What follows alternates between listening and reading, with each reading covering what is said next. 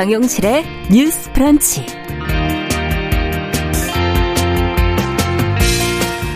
안녕하십니까 정용실입니다. 코로나19 관련 특보를 전해드리느라 조금 늦게 시작을 했습니다. 어, 더불어민주당 이재명 대선 후보가 어제 유치원과 어린이집을 통합하겠다는 공약을 발표를 했죠. 이른바 유보 통합. 어, 과거 정권에서도 꾸준히 논의되고 시도했던 그런 정책이지만 해결해야 될 과제가 많아 성공하지 못했는데요. 유보 통합이 정말 필요한 것인지 또 이것을 하려면 어떤 문제를 풀어야 할지 같이 짚어보겠습니다. 네, 노키즈 존으로 인한 혐오 차별의 문제가 꾸준히 지적되고 있지만은 이를 찬성하는 사람들이 적지 않은 현실인데요. 최근에는 노키즈 존을 넘어서 노중년 존, 노교수 존 등 특정 직업과 연령을 배제하는 영업장이 등장을 하고 있죠. 앞으로는 차별을 모르고 살던 사람들이 생각지 못한 이유로 특정 장소에 출입을 금지당하는 일이 더 많아지지 않겠는가 하는 전망도 나오고 있는데요. 자, 이런 사회 분위기 속에서 우리에게 필요한 것은 누군가의 반성일 수도 또 이해와 양보일 수도 있을 것 같습니다. 자, 이 문제 한 편의 시와 함께 고민해 보겠습니다. 12월 14일 화요일 정용실의 뉴스 브런치 문을 엽니다.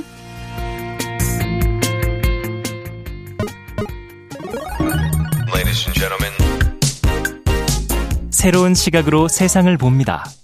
정용실의 뉴스 브런치 뉴스픽. 네, 정영실의 뉴스 브런치 항상 여러분들과 함께 프로그램 만들어 가고 있습니다. 자, 오늘도 첫 코너 뉴스픽으로 시작을 하겠습니다. 화요일과 목요일은 이 두 분이 지켜주고 계십니다. 신보라 국민의힘 전 의원 안녕하십니까? 네, 안녕하세요. 조성실 정치하는 엄마들 전 대표 안녕하십니까? 네, 안녕하십니까? 저 오늘 뭐 시간이 짧아서 한 가지 정도 뉴스를 저희가 좀 살펴봐야 될 것 같은데요. 앞서 말씀드린 더불어민주당의 이재명 대선 후보가 유치원 어린이집 통합 공약을 어제 발표를 했습니다. 배경이 어디 있는지 어떤 방안을 구체적으로 언급을 했는지 먼저 좀 살펴보고 저희 이야기 나눠보죠. 조 전 대표께서 좀 정리해 주시겠어요? 네, 이재명 후보 캠프에서 네. 아이 행복 대통령을 자처하며 유보통합 관련 정책을 발표했습니다. 네. 주요 골자는 세 가지인데요. 첫째 유보통합위원회를 설치하겠다. 네. 두 번째로는 관련 부처를 통합하겠다. 음. 세 번째로는 재원 확보 방안과 관련 법안을 재개정하겠다라는 논조였습니다. 네. 이 여러분께서 이제 길거리 가시다 보면은 어린이집이라고 써 있는 곳과 그렇죠. 유치원이라고 써 있는 기관을 보게 되실 텐데요. 예. 현재 대한민국의 유아 교육과 보육 정책은 굉장히 좀 특이한 구조로 이원화가 어, 되어 있습니다. 네. 그러니까 보통 예전 같으면은 어, 모두 다 어린이집 유치원을 다니지 않던 시절에는 유치원을 다니면 그래도 좀 집이 부유하거나 교육열이 있어서 유치원을 갔다 그렇죠. 학교에 가는 형태였는데 네. 지금은 사실상 거의 모든 아동들이 이제 어린이집 유치원을 이용하고 있어요. 음. 다만 어린이집 같은 경우에는 보건복지부의 관할을 받고 유치원은 교육부의 관할을 아, 받습니다. 네. 그리고 들어갈 수 있는 아동의 나이 범주가 조금 차이가 있는데요. 여기서 예. 좀 혼선이 발생합니다. 그러니까 우리 나이로 해서 갓 태어난 아이 100일 이후의 아이부터 그리고 7세 우리 연령으로 아이까지는 네. 어린이집은 모두 다 신청을 할 수 있는 연령대예요. 아. 다만 유치원 같은 경우에는 5세에서 7세만 국한해서 집중해서 들어갈 수 있습니다. 아. 그러니까 0세에서 5세 사이는 문제가 안, 생, 안 생기는데 그렇죠. 5세에서 7세 사이에 유치원을 갈 것인가 어린이집에 잔류할 것인가. 라는 문제가 굉장히 현장에서는 좀 첨예한 쟁점이 되고요. 음. 그 바탕에는 유치원과 그 어린이집 사이에 교, 교원을 어떻게 이제 만, 음. 어, 양, 어, 양성해 내는가라는 그렇죠. 구조에도 좀 차이가 있고요. 아동학과나 보육교사 자격증을 가지게 되면 사실은 어린이집은 어, 선생님을 할 수 있는데 반해서 네. 사범대 산하에 있는 유아교육과를 이제 나와야지만 유아교육 교사로서 활용할 수 있는 그런 현장에 어떤 차이점들이 있고요. 예. 그리고 실제로 이제 아이를 보내는 학부모 입장에서는 교육 프로그램을 진행을 하는가 아니면은 놀이 중심의 보 육을 중심으로 하는가 이런 음. 차이와 음. 또 무상보육이라는 이름으로 우리가 여러 가지 지원금이 제공되고 있지만 학부모 부담금의 현격한 차이가 있습니다. 네, 학부모 부담금 같은 어. 경우에는 어. 보통 이제 지자체에서 상한선을 결정해 놓고 예. 어린이집 같은 경우에 방과 후 비용을 10몇만 원 이상은 이제 수급 음. 못 하도록 되어 있어요. 다만 어, 유치원 같은 경우에는 실제로 여러 가지 강목의 항목으로 뭐 평균 30만에서 50만 원 이상까지의 어. 부담금들이 또 진행되고 있어서 같은 연령대의 대한민국의 아이가 어느 지역에 사느냐, 그리고 몇, 몇 번째 순번을 받아서 탈락을 했느냐, 뭐 아니면 그대로 잔류하느냐에 따라서 음. 사실상 선택권이 없이 굉장히 평준화되지 못한 교육을 받고 있다. 그래서 아동 관점에서 굉장히 큰 차이가 있다라는 비판을 받아왔습니다. 네. 자, 그렇다면은 지금 이제 유보 통합, 어, 저희가 자료를 보니까 박근혜 정부 음. 때 추진하려고 했었고, 지금 현 정부도 의지를 보였지만 잘 안 된 것으로 알고 있고. 네, 논의는 20년 정도 예. 되었고요. 그럼 이렇게 어려운 이유가 있지 않겠는가 하는 생각이 들고, 이게 필요한 이유는 무엇이며, 통합하기 위해서 그러면 넘어야 될 산은 무엇인지를 이제 두 분과 함께 좀 짚어보도록 하겠습니다. 지금 아이들을 또 키우고 계시기 때문에 네. 더 현장 상황을 잘 알고 계시지 않을까 하는 생각이 들고요. 신보라 의원께서 먼저 좀 얘기를 해주시겠어요? 네, 이번 그 이재명 후보의 발표는 어, 좀 기본적으로는 좀 상당히 원론적인 공약을 발표한 겁니다. 왜냐하면 네. 박근혜 정부 때도 이미 추진을 했다가 좌초됐고 네. 그 핵심 쟁점들이 여전히 그대로 남아 있는 상태에서 어. 이제 통합을 해 가겠다라고 하는 방향만 발표한 것이어서 예. 어떤 구체적인 로드맵 어디로의 음. 통합 뭐 이런 것들이 자세히 얘기되지는 않은 않아서. 상황이고요. 네. 어, 지금 저 또한 4살 어, 음. 아이를 이제 키우고 있어서 그렇죠. 최근 이제 11월 달에 굉장히 소위 멘붕이었던 상황이 있었어요. 아. 왜냐하면 어, 말씀드린 것처럼 이제 5세부터 7세 반으로 가야 되니까. 이동을 해야 되는데 어린이집을 선택해야 되는지 아. 유치원을 선택해야 되는지 이제 그것도 또 어, 지금까지 어린이집은 아이사랑 포털이라고 하는 곳에서 음. 보건복지부 산하에 있는 포털이죠. 그렇죠. 그 포털에 신청을 하지만은 예. 유치원에 가려면 처음 학교로라고 하는 교육부가 운영하는 또 포털에 등록을 하고 신청을 해야 됩니다.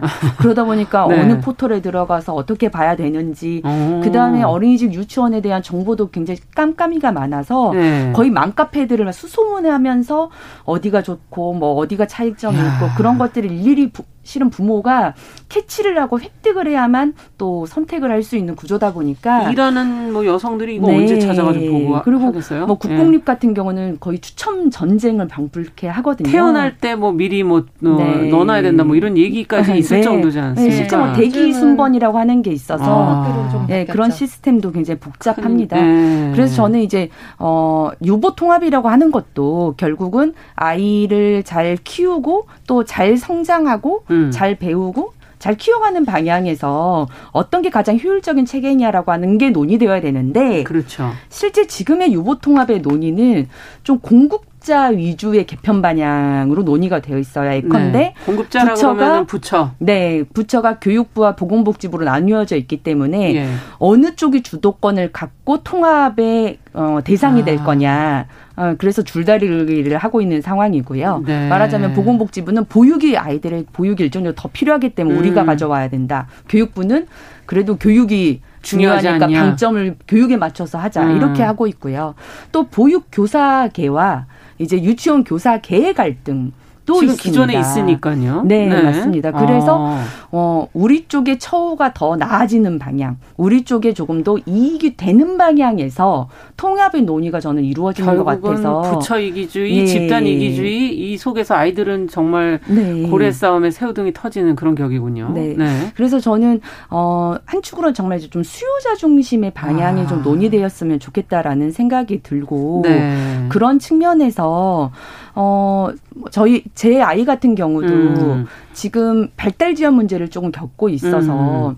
교육의 방점이 맞춰져 있는 유치원보다는 음. 보육의 방점이 좀 더 찍혀져 있는 그렇죠. 이제 어린이집을 이제 선택을 하게 됐는데요. 음. 실제 이제 최근 이제 코로나 19 때문에 발달 아이들의 이제 발달 문제가 좀 굉장히 많이 음. 심각해지고 있고 그에 따라서 우리 아이의 발달 어떤 상황, 음. 그다음에 아, 선호하는 어떤 보육이나 교육의 방향에 따라서 실은 다양한 기관이 있어야, 있어야 되는데 예. 지금의 어떤 아. 통합 방식은 어느 쪽에 일원하면 거기에 쭉 맞춰서 따라서 좀 획일화된 어떤 것들을 불러 일으키는 모습은 아닌가 하는 예. 조금 우려가 들고 실제 지금 지금 현재도 교사 1인당 그 아동수, 아동수 이런 부분에서의 실질적인 문제들이 있는데 이런 문제들은 조금 제쳐두고 음. 어느 쪽으로 먼저 일어나자 이렇게만 음. 얘기되고 있는 것도 좀 아쉬운 부분입니다. 그런데 네. 5세 이상만 되면요. 원래 어 2세 반 같은 경우는 어 교사 1인당 어, 아동 한 5명 정도. 그렇죠. 많아야 7명 정도인데 네. 5세 반으로 넘어가는 순간 15명이 돼요. 그리고 교사 1인당? 네, 맞습니다. 20명까지 되고요. 네. 지자체에 따라서 허용되는 범주가 23명까지도 가능합니다. 아우, 이건 너무 많은 거 아닌가요? 적절한 케어와 안 된다고 네, 봐야죠. 그게 가능하느냐 아. 이런 문제들도 있기 때문에 실질적으로 해결해야 되는 어떤 음. 문제들은 제쳐두고 통합 논의만을 또 하는 것은 문제다라는 점도 함께 좀 말씀드리고 그러네요. 싶습니다. 지금 말씀해 주신 것처럼 수요자 중심이 돼야 되는 거 아니냐. 정말 아이를 키우는 엄마들의 입장에서 이 문제를 좀 풀어가려는 네. 노력이 중요한 거 아니냐라는 얘기를 해주셔서 어 다양한 좀 선택할 수 있게 해주면 좋지 않겠냐. 아이가 다양한 만큼. 자, 조 대표님께서는 어떻게 보시는지요? 네, 지금 이 유보통합 논의는 박근혜 정부 들어서서 유보통합 추진단이라고 국무조정실 산하의 아. 어떤 이제 그 추진단을 만들어서 네.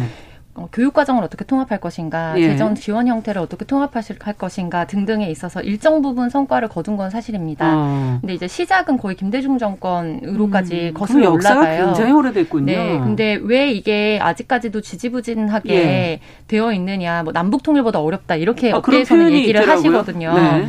근데 그런 이유는 결국엔 집행력의 문제입니다. 그러니까 어. 여러 가지 방안은 육아정책연구소라는 어떤 국무총정실 산하에 있는 기관을 연구기관을 음. 통해서 많은 연구 자료들이 이미 나왔고 네. 다만 앞서 언급하신 것처럼 현장의 이해관계를 어떻게 조율할 것인가. 그렇죠. 네, 근데 여기서 가장 중요한 거는 수요자 공급자 말씀하셨는데 그 중에서도 특히 아동을 중심으로 해서 어떻게 그러니까요. 아동 인권이 가장 이제 확보되는 방향의 유아교육 보육 환경을 만들 것인가가 핵심인 것 같고요. 음. 그래서 현재 법정으로 사용 하는 용어는 교사 대 아동 비율이거든요. 그렇죠. 지금 교사 한걸 중요하게 생각하시는군요. 네, 교사 한 사람이 어떻게 예. 몇 명의 아이들까지 커버할 수 있느냐를 중심으로 음. 개편이 되어 있는데 저는 이런 부분에 있어서 패러다임의 전환이 필요하다고 생각하고 음. 아동 대 교사 비율로 바꾸면 굉장히 심각해요. 그러니까 음. 아이 한 명이 선생님의 눈 맞춤을 확보하기 위해서 그러니까 이 또래 아이들은 별다른 돌봄보다도 아이와 상호작용하는 게 가장 그렇죠. 중요하거든요. 예. 그래서 아동 인권이라는 거는 몇 초에 눈을 맞추고 아이가 호명할 때 어떻게 아이와 이제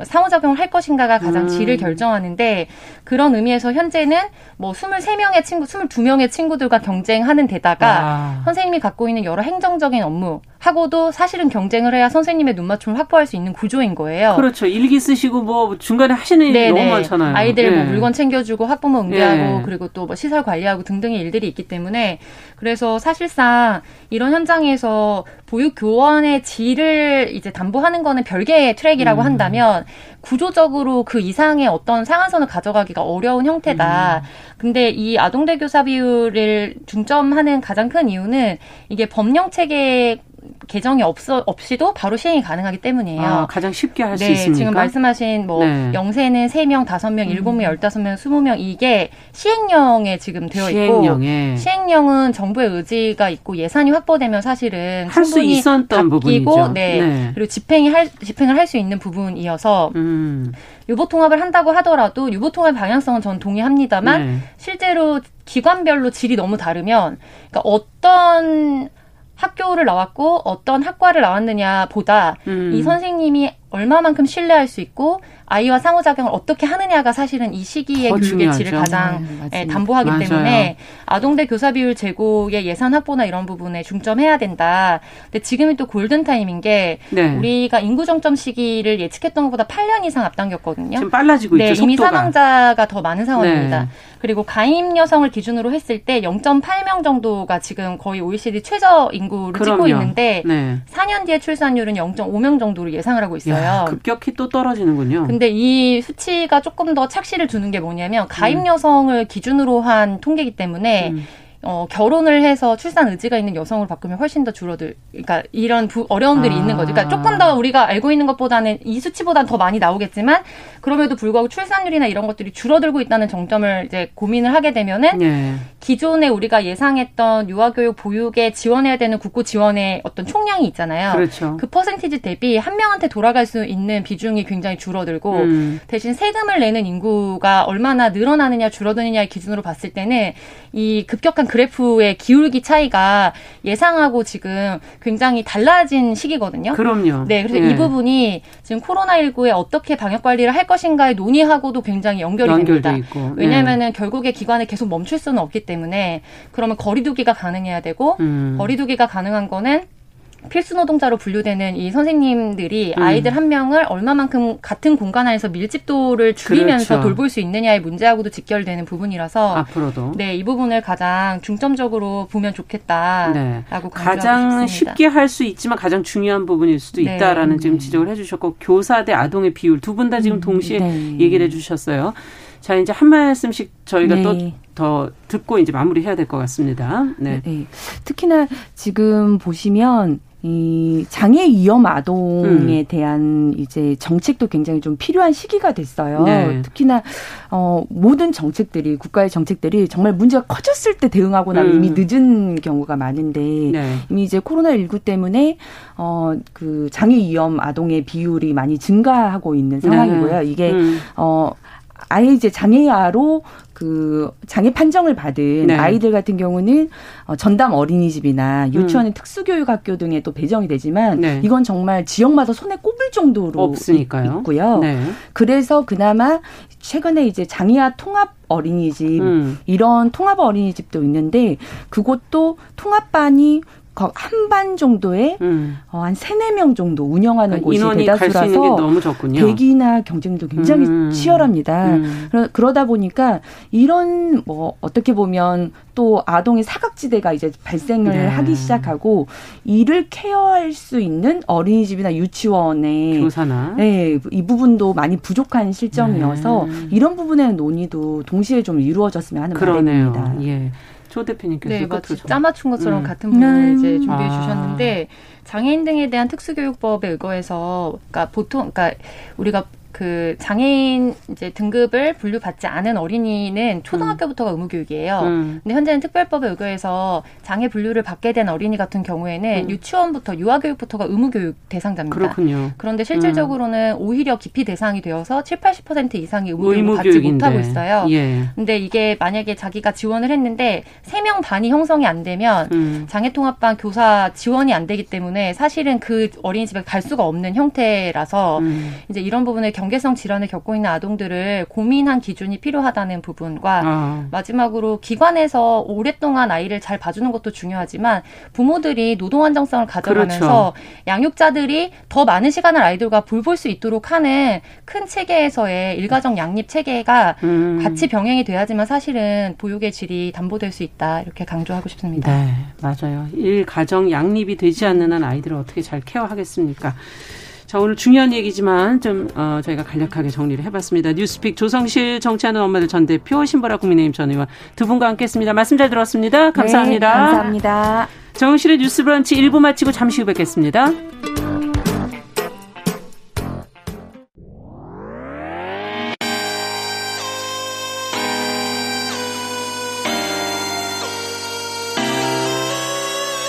어떤 사람들은 사물에서 태어났으면서 자신이 삼루타를 친 것처럼 생각하며 살아간다라는 음. 말이 있어요. 3분 즉석칼에 만들듯이 법안을 뚝딱뚝딱 잘 만들어내시는 분들이 왜 여기에 대해서는 음. 이렇게 직무유기를 하고 있을까 그런 문제가 들고 따끔하게 예. 여성 팬티에 달려있는 정체불명, 의미불명의 리본에 대해서 생각을 하게 됩니다. 도대체 이 아이는 왜 있는가? 경쾌하게 정말 그런가요? 외신도 당황한 거죠. 이 사건을 보고 예. 도대체 한국에서 무슨 일이 벌어지고 있는 거냐. 음. 이거 한국의 성보수주의 때문 아니냐. 할 말은 하면서 같이 고민해 보면 고민해 보겠습니다. 세상을 보는 따뜻한 시선. 정용실의 뉴스 브런치. 네, 정신의 뉴스 브런치 듣고 계신 지금 시각 11시 31분입니다. 시인의 시선으로 뉴스와 세상을 좀 보도록 하죠. 시시한가. 오늘도 방수진 시인 잘해 주셨습니다. 어서 오십시오. 네, 안녕하세요. 오늘은 어떤 뉴스를 볼까요? 아나운서님 혹시 네. 노키즈 존이라는 들어봤죠. 어, 들어보셨죠? 네. 네. 우리 사회에서 이제 이 노키즈 존에 대해서 찬성과 반대 의견이 참 음. 맞서고 있는 가운데 이 어린이와 엄마를 배제하는 것이 차별이라는 이제 비판을 많이 받고 그렇죠. 있었습니다. 그런데 요즘 노키즈존 말고 노교수존 노중년존 같은 노땡땡존이 연이어 등장하고 있다는 아, 좀 소, 자세하게 설명을 네, 해주세요. 소식을 제가 좀 가져와 봤는데요. 최근에 부산의 대학가 한 카페 겸 술집 입구에 이런 공지가 네. 붙었다고 합니다. 다른 손님들의 편안한 이용을 위해 부산대학교 정규직 교수님들은 출입을 삼가 주시길 부탁드립니다. 혹시 입장하신다면 절대 스스로 큰 소리로 신분을 밝히지 않으시길 부탁드립니다. 아. 이 공지문이 SNS에서 화제가 되면서 언론에 관심이 이어졌는데 네. 한겨레 신문의 취재에 따르면 사장님은 매장을 운영한 뒤에 이른바 진상 손님이 3명 있었는데 예. 모두 이쪽의 대학 교수였다. 아. 직업을 알게 된건 내가 여기 교수인데라고 이제 스스로 말했기 때문이다라고 어. 이제 대답을 한 거죠. 그러면서 노키즈 존 등 노땡땡 존이 혐오의 한 방식이라 생각해서 이런 결정을 하기 전에 나도 고민을 굉장히 오래 했다. 어. 교수 직업을 혐오하고 배척하는 것이 아니라 내가 낸데라고 소리치는 그 무례함에 대한 혐오를 표현하기 아. 때문에 괜찮다라고 생각해서 결정했다라는 이제 대답을 한 건데요. 네. 주 고객인 대학원생 손님들이 평소에 이 과도한 업무와 음. 교수의 갑질로 스트레스 받는 것을 많이 봤기 때문에 음. 쉬기 위해 들린 술집에서 담당 교수를 마주치는 일이 또 없도록 하고 싶었던 것도 있었던 거죠. 뭔가 배려를 하려는 배려를 하려고 하는 행위였던 것 같은데. 얘기하시는데. 근데 예. 이 노교수존에 대한 SNS 반응은 좀 엇갈리고 있습니다. 아. 어떤 차별도 정당화되어서는 안 된다. 라는 아. 나의 신념을 오히려 흔들리게 하는 반가운 차별이다 이런 말도 있었고 음. 대상이 사회적 강자니까 어, 아, 차별도 아니니까 괜찮아 보인다 이렇게 말하는 긍정적인 음. 이야기도 나왔었고요. 그 일부 교수들의 문제를 좀 교수 집단 전체로, 전체로? 일반화하는 네. 건 역시 좀 노키주종 같이 차별의 그렇죠. 어떤 연장선에서 음. 볼수 있는 것이 아닌가 하는 지적도 나왔다고 하는데 네. 오늘 이 부분 참 재밌는 이야기인 것 같아서 어. 함께 논의해 보고 싶어서 가지고 와봤습니다. 네. 지금 이제 꺼내신 게 no 교수 zone을 주로 지금 얘기를 하시는 것 같은데 여기에 지금 찬성 의견을 들어보니까 기득권, 뭐 꼰대 이런 것에 대한 반격이다 이런 네, 지금 맞습니다. 입장이신 것 같은데 어떻게 보세요? 저는 절반의 이해와 절반의 의문이 같이 생기는 것 같습니다. 어. 이 절반의 이해라 함은 실제 업소 주인의 입장과 실제 교수님과 자주 접촉하며 살아가는 음. 대학원생, 음. 그 대학생들의 되게 심적 고, 고통의 측면을 좀 이해해 보는 건데요. 음. 이 대학가 앞에 상점의 특수성을 좀 이해해 볼 필요가 있습니다. 이 대학가 앞 상점은 일반 상점과는 좀 다르거든요. 음, 그렇죠. 주 고객이 대학생이고 이 대학생들과 한 가족처럼 지내는 경우가 많습니다. 음.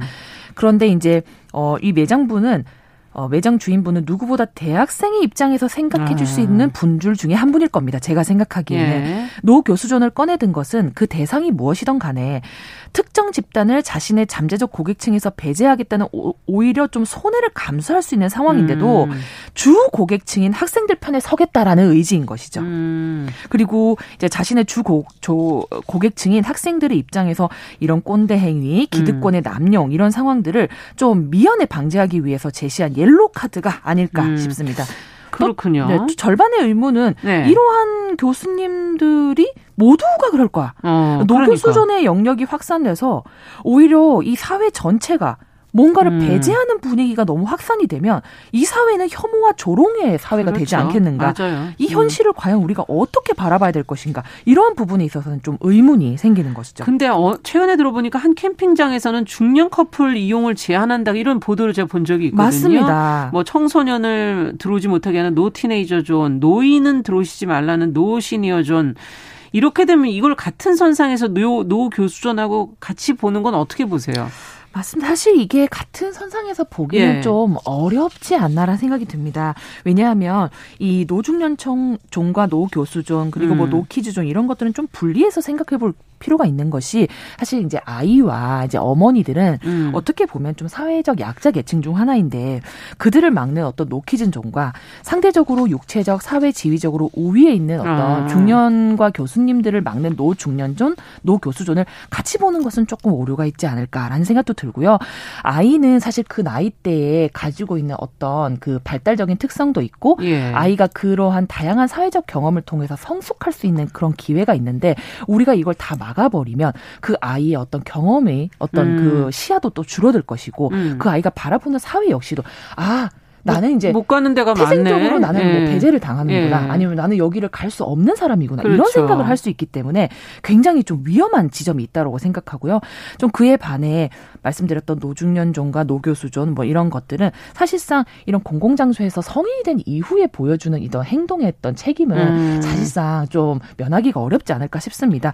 왜 이제 그런 어떤 이미지를 음. 가지게 됐는지에 대해서도 이제 우리 스스로도 다 돌아봐야 될 것 같고요. 나이가 많다는 이유만 이유만으로 기득권이라는 이유만으로 나의 입장과 권리와 요구 사항만 좀 강요하던 음. 우리의 이제 모습도 있을 수 있으니까 그런 그렇죠. 부분도 우리가 스스로 반성하며 돌아보지 않아야 될까 이런 네. 생각도 해봅니다. 사실 no kids zone이라는 말이 생겼을 때 이게 용인이 되기 시작하면은 이제 no senior zone 뭐 이런 것까지 맞습니다. 다 생기지 말란 법 없다 이런 얘기를 한 적이 있었거든요. 네. 그런 얘기들이 적잖이 나왔고 근데 어 실제 지금 이제 이렇게 나오고 있고 그 아이들이 자라서 no kids zone을 말씀해 주신 것처럼 자신이 또 커서 그럼 또 과연 차별을 안 할 것이냐 도리어 더 할 수도 있지 않겠는가 하는 우려도 있었고요. 어, no 무슨 존 이런 것들이 자꾸 늘어나는 분위기는 뭔가를 좀 생각해 보게 하는 거 아닌가요? 맞습니다. no 땡땡 zone을 찬성하느냐 반대하느냐의 문제만은 아닐 거라고 저는 생각됩니다. 왜 우리 사회가 no 땡땡 zone의 이제 시작이 되었는가? 이게 음. 왜 어, 발생이 됐고 확산되는 이유는 뭐며 음. 우리가 이 사태를 보면서 어떤 것을 반성해야 될 것인가 그렇죠. 이 지점이 더욱 중요할 것 같은데요. 맞아요. 어찌됐건 결론적으로는 노땡땡존이 무분별하게 확산되는 분위기는 반드시 사회적으로 지양되어야 된다고 그렇죠. 봅니다. 예. 그렇다면 어떻게 우리가 이 분위기를 막고 함께 같이 걸어갈 수 있을까? 어. 요걸 좀 고민을 보게 본다면요. 예. 어, 제가 실제로 이 기사를 제 굉장히 친한 친구가 SNS에 음. 올린 것을 보고 제가 처음 접했습니다. 아. 그런데 신기하게도 그 친구가 해당 기사와 같은 이제 부산 지역의 유명 타 공립대학에서 오랫동안 교직원 생활을 했었어요. 예. 그래서 그 친구한테 이번 사태에 대해서 질문을 좀 해봤더니 의견을 음. 물었더니 아, 굉장히 이해가 되고 공감이 된다라고 하더라고요. 그 어. 본인이 직접 이제 교직원 생활을 하며 목격한 바로는 음. 정말 흔히 말하는 이제 갑질이라고 말하는 음. 그런 어떤 상상할 수 없는 애로 사항을 음. 대학원생들이 굉장히 많이 겪고 있다라고 하는 음. 증언을 해주시더라고요. 우리가 분명히 이런 사회의 어두운 면에서도 좀 차분히. 들여다봐야 되는 시점이다. 음.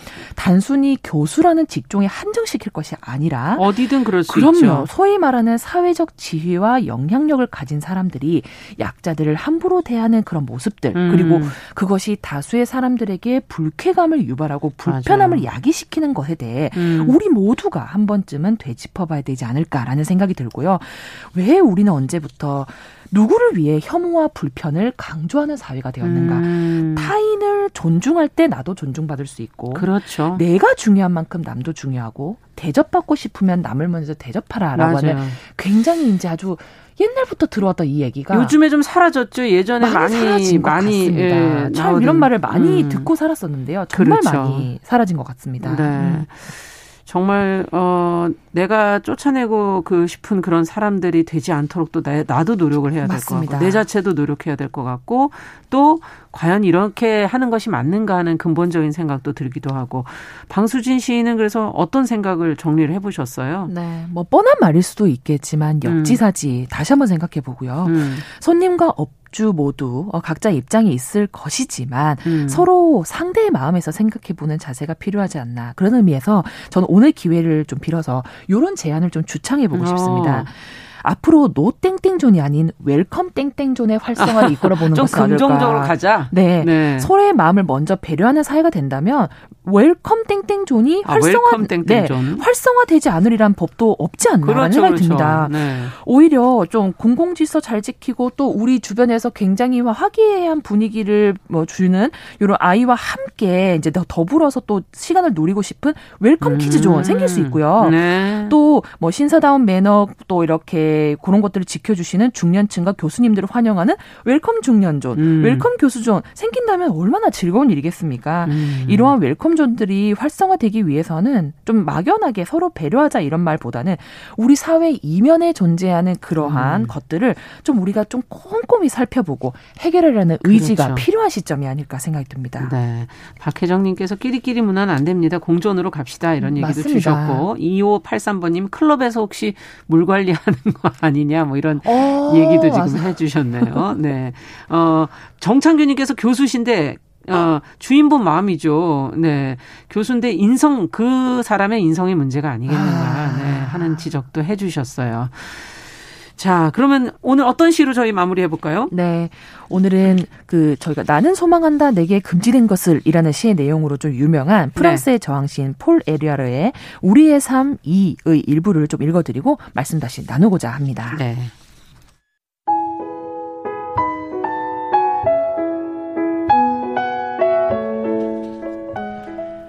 우리의 삶, 폴 엘리아르. 우리는 혼자서가 아니라 둘이서 목적지를 향해 가리라.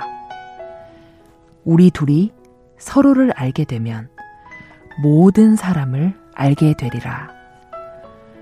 우리는 모두 서로를 사랑할 것이며 우리의 아이들은 고독한 자가 눈물 흘리는 서글픈 전설을 비웃으리라.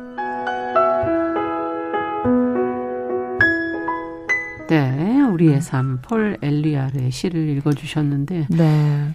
혼자서가 아니라 네. 둘이서 목적지를 향해 가리라. 예, 참, 참 좋은, 좋네요. 정말 좋은 음. 글귀라고 생각됩니다. 오늘 no kids zone에 이어서 뭐 no 교수 zone 다양한 얘기를 나눠봤는데요. 문득 이런 생각이 저는 들었습니다. 음. 삶이란 뭘까? 그리고 사람이란 뭘까? 그렇죠. 삶이란 결국 사람과 사람이 함께 살아가는 행위가 아닐까? 음.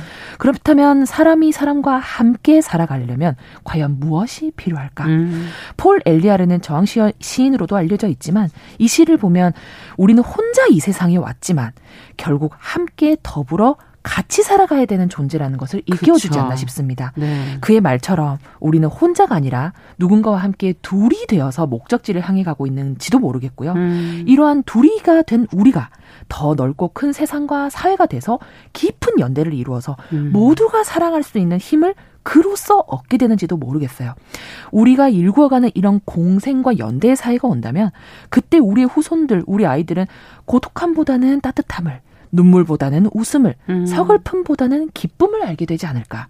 그의 또 다른 시, 그리고 미소를 이라는 시에서도 그는 이런 말을 합니다. 내미는 손, 열려 있는 손이 있고, 주의 깊은 눈이 있고, 함께 나누어야 할 삶, 삶이 있다. 아, 함께 나누고 네. 함께 걸어가는 사회. 앞으로는 노 땡땡존이 아니라 웰컴 땡땡존이 더 많아지는 그런 사회를 좀 꿈꾸면서 네. 오늘 이야기를 좀 마무리해 보고자 합니다. 네. 아, 말씀을 듣다 보니까 뭔가 좀 희망이 보이기도 하고 희망을 향해서 좀 음. 갔으면 좋겠다는 그런 생각도 드네요. 방수진 시인과 함께 오늘 노키즈존에서부터 노교수존까지 우리를 누군가를 배제하는 그 영업 방식이 늘어나는 사회 분위기를 한번 같이 짚어봤습니다. 시시한가 마무리하겠습니다. 감사합니다. 네, 감사합니다.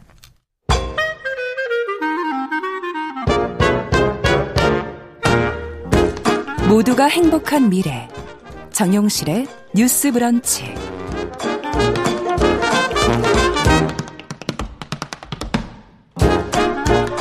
네, 정용실의 뉴스 브런치 듣고 계신 지금 시각 11시 44분입니다. 자, 국제사회 이슈들 생각해 볼 만한 나라박 소식 좀 깊게 살펴보겠습니다. 국제뉴스 조윤주 외신캐스터 자리해 주셨어요. 어서 오세요. 네, 안녕하세요. 뭐 우리나라도 많이 달라지긴 했지만 이제는 뭐 개인적인 뭐 나이부터 해서 네. 주소 신상 명세는 이제 더 네. 이상 안 물어보더라고요. 맞아요. 원래 유럽이나 미국권에서는 이런 거 물어 물어보면 실례잖아요. 네, 그죠? 그렇죠. 네. 네. 요즘 많이 이런 어, 마케팅이나 이런 데서도 어 제품의 타겟층을 뭐 좀 어 중장년층이 부담 없이 신을 네. 수 있는 그런 제품들도 맞아요. 많이 나오고 있다면서요. 그러니까 뭐 음. 뭐 나이에 상관없이 음. 그리고 요즘은 또 남자 여자 옷 구별도 맞아요. 좀 사라지고 있거든요. 음. 그래서 제 주변의 지인도 그 마음에 들면 남자 옷을 약간 사서 좀 작은 사이즈 사, 아, 사면 약간 헐렁하게 박스하게 그러니까 입는 거죠. 네. 어, 요즘에 이제 그 이런 경향이 나타나고 있고 제가 오늘 소개드릴 기사는요. 뉴욕 타임스에 실린 기사고요. 네. 그 우리가 좋아하는 운동화 N사. 네. N사. 네, 아시죠? 예, 예, 예. 네. 그이 스포츠 선수들이 주로 네, 많이. 맞아요. 맞아요. 네. 근데 여기서 그 기사가 나온 게 음. 그 소위 말해서 이제 중장년층 또는 음. 노년층을 타겟으로 하는 마케팅을 할 때 가장 중요한 게 뭔 줄 아냐라고 말하면서 네. 올드라는 말을 쓰지 말아야 된다. 아, 제가 중장년층이라 그러나 확 와닿네. 네. 네. 그게 핵심이다. 라는 예. 이제 기사 내용입니다. 음. 그래서 이제 이 회사가 요즘에 제품에 대한 연령대를 확대하기 위해서 광고의 톤을 바꾸고 있다는 겁니다. 그리고 원래 항상 젊고 네. 액티브하고 맞아요. 도전적이고 이거 아니에요? 네, N사는? 원래 그랬었는데 네.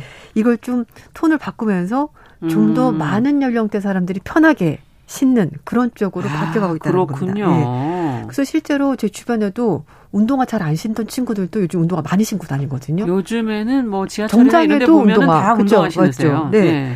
그래서 이제 그 2019년에 나온 그 제품이 있는데요. 음. 이 제품은 쿠션감이 굉장히 좋고 음. 바닥에 신발창이 두꺼운 러닝화인데 이 제품은 나이키의 공동 창업자인 나이트필과 그리고 나이키 디자인 은 틴커 해필드라는 사람이 같이 만든 거래요. 둘이 얘기하다가 이 제품이 나오게 된 건데요. 어. 어, 해필드라는 디자이너가 얘기를 한 것이 이제 그 공동 창업자 나이가 지금 80대 초반이거든요. 아이고, 이분들이 그렇게 나이가 많으세요? 네. 네. 어. 해필드는 물론 좀 더 젊긴 한데요. 네. 공동 창업자는 어, 80대 초반입니다. 근데 2016년에 음. 은퇴를 했었는데 두 사람의 얘기를 하다가 그 공동 창업자 해필이 내가 매일 8마일 정도는 걷는다. 음, 8마일이면 얼마예요? 어, 1마일이 1.6km니까 한 13km 정도? 많이 걸으시네. 많이 걸으시죠. 네. 근데 이제 그 디자이너가 놀리면서 얘기를 한 것이 에이, 걷는 거잖아. 이렇게 말했더니 음. 공동 창업자 한 말이 빠르지 않아서 그렇지 나 걷는 거 아니라고 뛰는 거라고 이렇게 말한 겁니다. 저도 뛰는데. 근데 실제로 이 공동 창업자 네. 필라이트가 육상 선수 출신이었어요. 아, 젊었을 때. 네. 그렇군요. 그래서 이제 운동화 회사를 만들게 된 건데. 네. 근데 사실 이제 말씀드린 것처럼 이, 이 회사는 원래는 단거리 육상 선수나 음. 아니면 전문적으로 운동하는 사람들 위해서 그렇죠. 이 제품이 타겟이 됐는데요. 어, 그런데 이 디자이너가 공동 창업자 얘기를 하면서 아, 좀 우리가 간과했던 게 있었구나. 굉장히 시장이 빠르게 성장하고 있고 커지고 있는데 그거를 못 봤구나. 간과했구나 우리가. 아, 사실 아, 미국도 베이비 부머들이 이제 나이가 굉장히 그렇죠. 많아졌죠. 예, 맞습니다. 예, 우리보다 조금 베이비 부머가 좀 음, 음. 윗세대죠, 조금. 그렇죠. 네. 그래서 이제 좀더 어, 시장이 커졌고 음. 연령대층이 다양해졌기 때문에 그거를 타겟으로 맞춰야 되겠다라고 아. 생각을 했고 그래서 이제 이 제품을 광고할 때도 좀 더 천천히 달리는 사람들을 위한 신발이 필요한 것 아니냐라고 오. 생각을 해서 그거를 얘기했고요. 그래서 공동창업자 필이 광고에서 얘기를 한 것이 어, 나는 그냥 좀 더 천천히 달리는 사람이고 그런 사람들 을 위해서 신발이 필요한 거 아니냐라고 얘기를 하고 있고요. 정확히 자기의 나이를 말하지도 않고 광고에서도 이 제품이 어떤 연령대를 위한 제품인지를 아. 말을 하지 않습니다. 그러니까 연령은 얘기하지 않고 좀 어, 네. 프로 선수 아닌 음, 음. 일반인 좀 천천히 달리는 네네. 사람들을 위한 신발이다 이렇게 지금 얘기를 하고 있는 거군요. 그렇습니다. 나이를 굳이 노출 안 하는 네네. 이유는 뭘까요? 어, 스탠포드 대학교 경영대학원의 로브체스 교수는요, 아, 이런 디자인을 스텔스 디자인이라고 말을 합니다. 스텔스 디자인? 네, 스텔스가 정찰기라는 의미를 가지고 있는데 예. 고령층의 구체적인 needs를 반영한 제품이긴 하지만 구체적으로 old라는 단어를 쓰지 않는다. 약간 정찰하듯이 어떤 사람이 아. 좋아하는지 이렇게 알아보는 거죠. 그러니까 아. 타겟층을 딱 정확히 규정하지 않고 아 이 제품은 어떤 사람들이 좋아할 만하겠구나라고 이제 알아보는 아. 겁니다.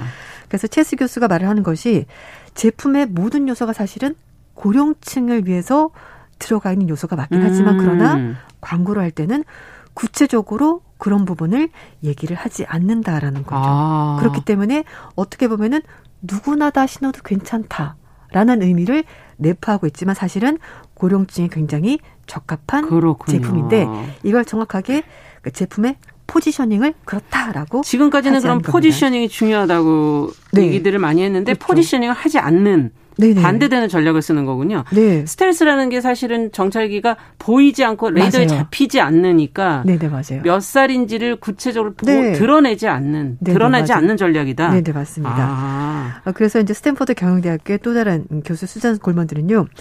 어, 여전히 우리가 이제 뭐 광고를 보거나 이렇게 제품 볼 때 시니어, 뭐 노년층 이런 단어를 예, 자주 얘기를 하는데 예. 지금은 그게 중요한 게 아니라 stage of life 그러니까 내 삶의 어떤, 어떤 어느 단계냐, 어느 단계냐. 그리고 어. 또는 내가 활력이 어느 정도 있느냐. 아. 그거를 생각해서 마케팅을 하거나 광고를 하는 것이 더 효율적이다라고 조언을 하는 겁니다. 네. 아, 중년이라는 나이가 예전에 참 멀고 먼 나이라고 생각했는데 네.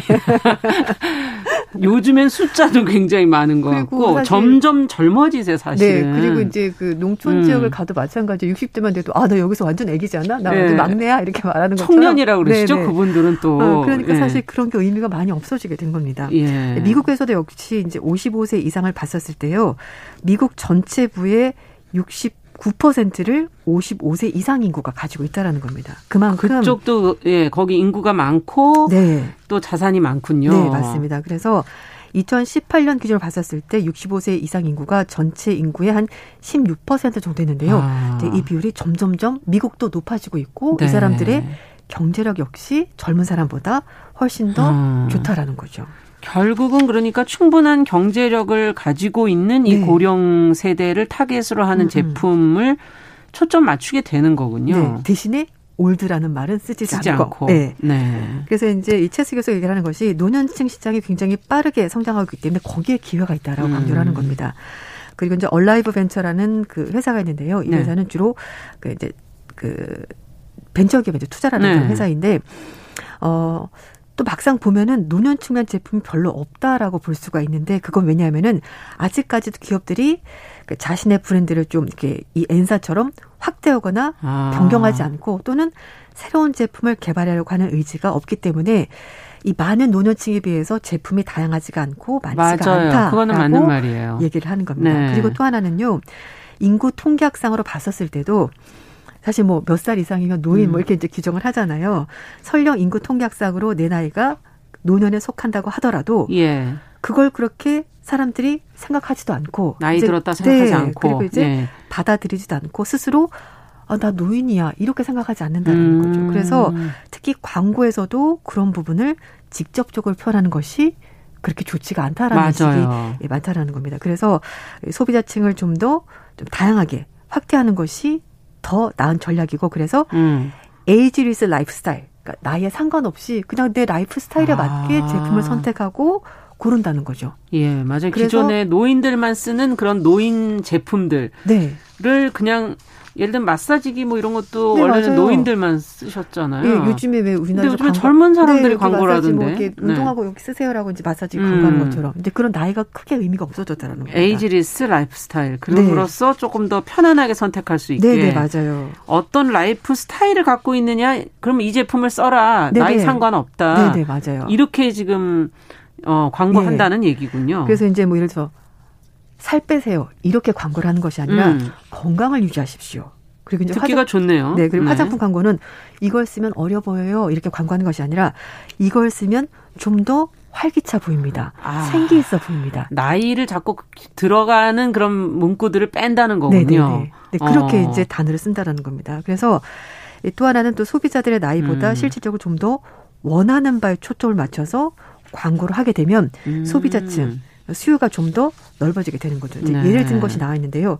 그 흡수용 속옷이라는 게 있습니다. 그러니까 뭐, 뭐, 팬티형 속옷? 그래서 이제 이렇게 입을 수 있는 음, 아. 아시죠? 기저귀 형태인데 팬티처럼 생긴 거. 예. 예, 이제 그거를 생각하면은 우리가 보통 아 노인들이 이건 노인들이 아, 쓰시는 거야 이렇게들 네. 보통 생각하죠. 그런데 음. 이 어, 회사가 제품을 광고할 때 야외에서 일하는 여성들이 이거를 사용하면서 차분한 아. 목소리를 흡수가 굉장히 좋다. 이제 이렇게 얘기를 하는 겁니다. 음. 이게 단지 노년층이 사용하는 제품이 아니라 예를 들면은 뭐 요실금이 있다든지, 그렇죠. 뭐 임신 중이라든지, 그렇죠. 뭐 폐경 후에 약간 방광에 문제가 생겼다든지, 음. 이제 이런 여러 가지 이유 때문에 나이와 상관없이 내 몸 상태에 따라서 아. 이 제품을 쓸 수 있기 때문에 이 제품은 나이에 초점을 맞춰서 마케팅하지 음, 않았다는 겁니다. 그렇군요. 그러니까 네. 어떤 나이에 대해서 갖고 있는 선입견, 뭐 고정관념 네. 이런 것들을 좀 넘어서야 된다는 얘기네요. 맞습니다. 음. 그래서 이제 운동화도 마찬가지인데요. 그 제가 말씀드린 것처럼 천천히 달리는 사람들을 위해서 필요한 음. 운동화. 그러니까 나이에 상관없고. 그리고 또 하나는요.